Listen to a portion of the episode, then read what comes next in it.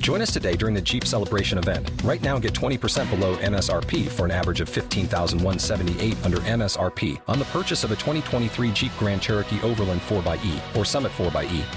Not compatible with lease offers or with any other consumer incentive offers. 15,178 average based on 20% below average MSRP from all 2023 Grand Cherokee Overland 4xE and Summit 4xE models in dealer stock. Residency restrictions apply. Take retail delivery from dealer stock by 4 1. Jeep is a registered trademark.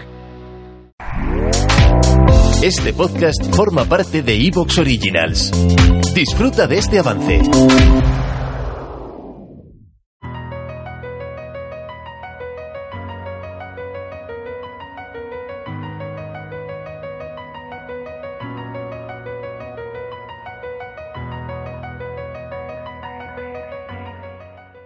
La década de 2030 y seguramente la de 2040, a decir verdad, pero bueno, la intención es que sea la de 2030, promete ser muy interesante en cuanto a la colonización del espacio porque la NASA y China ya han anunciado sus planes de tener misiones tripuladas hacia Marte y evidentemente eso supondrá también llevar cargamento a Marte para poder mantener a esas tripulaciones en el tiempo que necesiten estar en el planeta. Y será el primer paso hacia un escenario que todavía es lejano, o por lo menos lo parece, pero que llegará tarde o temprano, que es el de tener un asentamiento permanente en otro planeta del sistema solar. Marte es un objetivo muy atractivo desde hace mucho tiempo, ya sabemos que por ejemplo SpaceX, la compañía de Elon Musk, está trabajando en su propio cohete, en Starship, con ese mismo objetivo, el de enviar seres humanos y cargamento a Marte en el futuro, y poco a poco parece que todo nos lleva a ese destino. Y lo interesante es que hace unas semanas se presentaba un estudio de un investigador de la Universidad de Leiden, donde lo que se hace en realidad es detallar de una manera muy exhaustiva todos los aspectos, todos los retos, todas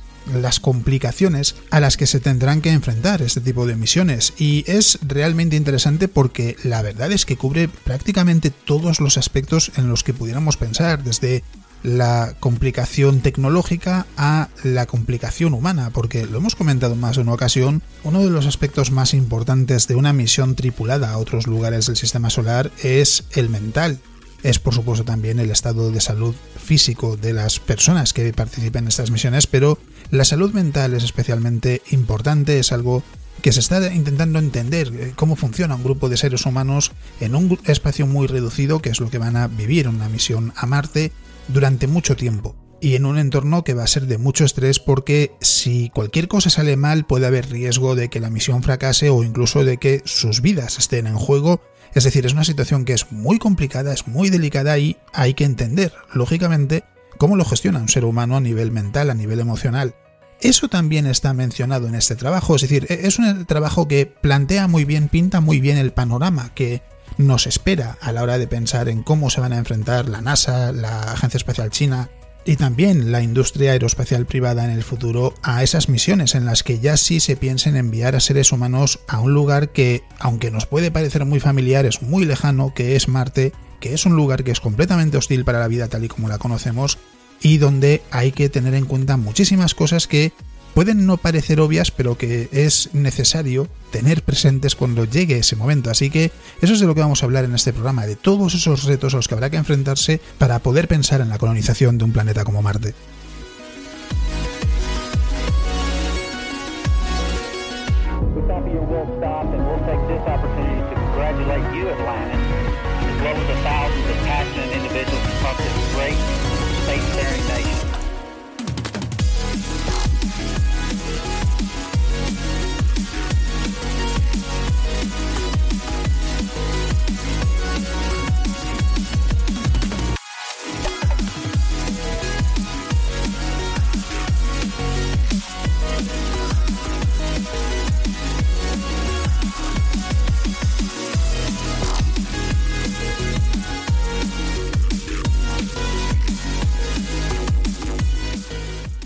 Como siempre vamos a comenzar primero hablando de las noticias más interesantes de estas últimas dos semanas y vamos a comenzar con el telescopio James Webb porque se ha logrado descubrir la segunda galaxia más lejana con eh, los datos del telescopio y nos podríamos preguntar, bueno, ¿y qué importancia tiene si es la segunda, si no es la más lejana? Y la respuesta está en que hay que tener en cuenta también lo que se ha observado al respecto de esta galaxia y también de otra galaxia que ha resultado ser la cuarta más lejana observada hasta ahora por James Webb. De ambas, lo que podemos decir es que están en la región del cúmulo de Pandora, que también se le conoce como Abel 2744. Un equipo de investigadores lo que ha hecho es utilizar la imagen del campo profundo del cúmulo de Pandora, tomada por el telescopio James Webb, para analizarla. Es un cúmulo de galaxias que ahora, con el telescopio James Webb, ha sido observado con mucho detalle y los astrónomos han logrado confirmar la distancia a estas dos viejas galaxias que habían identificado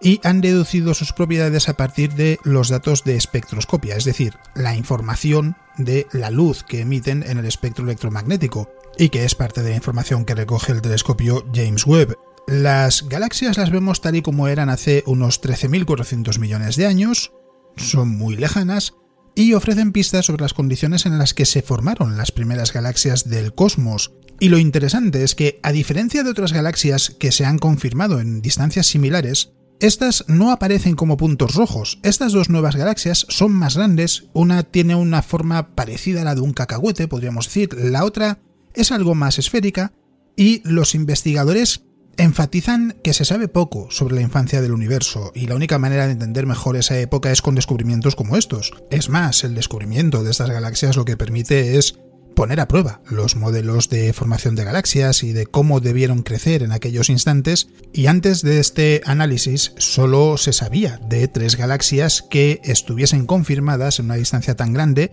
El estudio de estas nuevas galaxias y sus propiedades lo que permite ver, cuentan los investigadores, es la diversidad de galaxias, es decir, la variedad de tipos de galaxias que se pueden ver en la infancia del universo y lo mucho que queda por aprender. Estamos hablando de dos galaxias vistas tal y como eran cuando el universo tenía 330 millones de años, es decir, la luz de estas galaxias ha viajado durante algo más de 13.400 millones de años hasta nosotros, y en realidad en el presente, la distancia de estas galaxias es mayor, estarían a unos 33.000 millones de años luz de la Vía Láctea, y ya lo hemos explicado alguna vez, esto es consecuencia de la expansión del universo a lo largo de su historia, y contaban los investigadores también que la luz de estas primeras galaxias son en realidad se pueden ver como faros. Su luz atraviesa el fino gas de hidrógeno que componía el universo en su juventud y a través de su estudio de, la luz de esas galaxias se puede entender cómo eran las condiciones en aquella época. Lo más destacable es que estamos hablando de dos galaxias que son considerablemente más grandes que las tres que se habían descubierto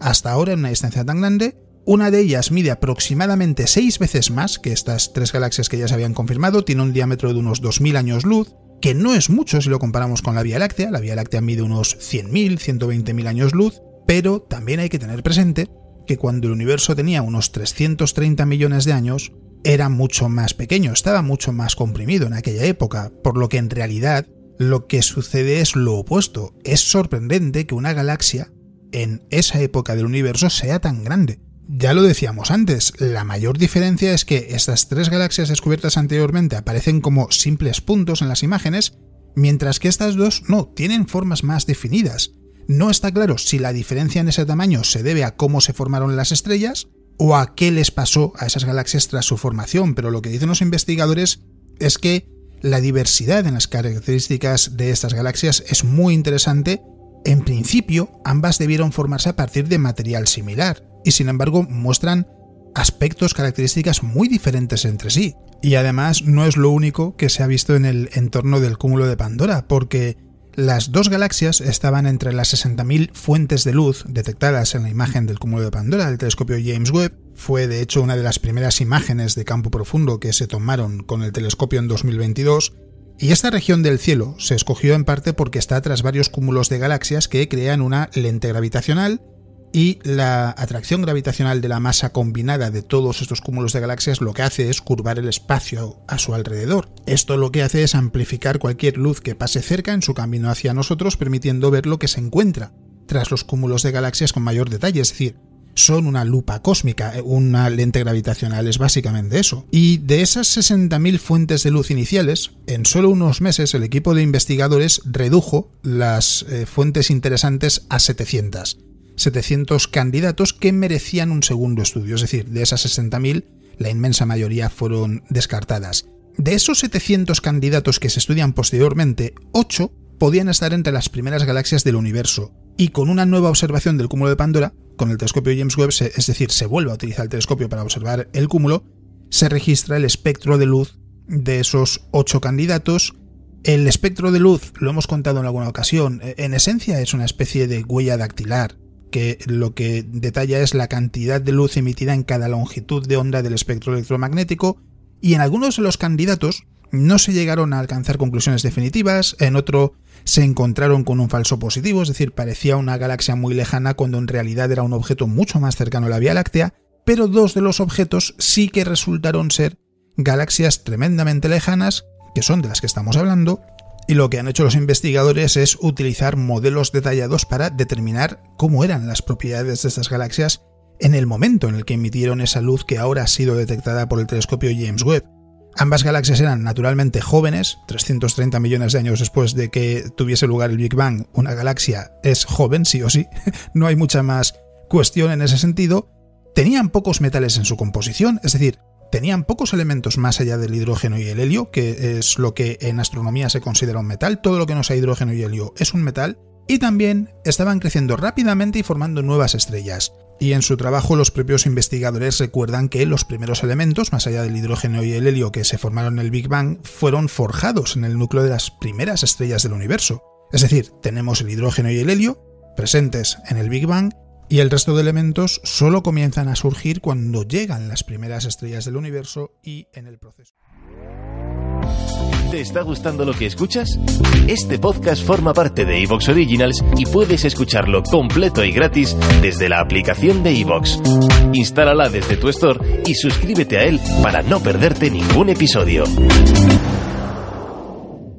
Como nuevo cliente de Western Union, puedes disfrutar de una tarifa de envío de 0 dólares en tu primera transferencia internacional de dinero en línea. Envía dinero a los tuyos en casa de manera rápida, fácil y conveniente. Visita westernunion.com o descarga nuestra app hoy mismo y tu primera tarifa de envío corre por nuestra cuenta. Aplican ganancias por cambio de moneda. No disponible para tarjetas de crédito y envíos a Cuba. Servicios proporcionados por Western Union Financial Services Inc. NMLS 906983 o Western Union International Services LLS NMLS 9069 85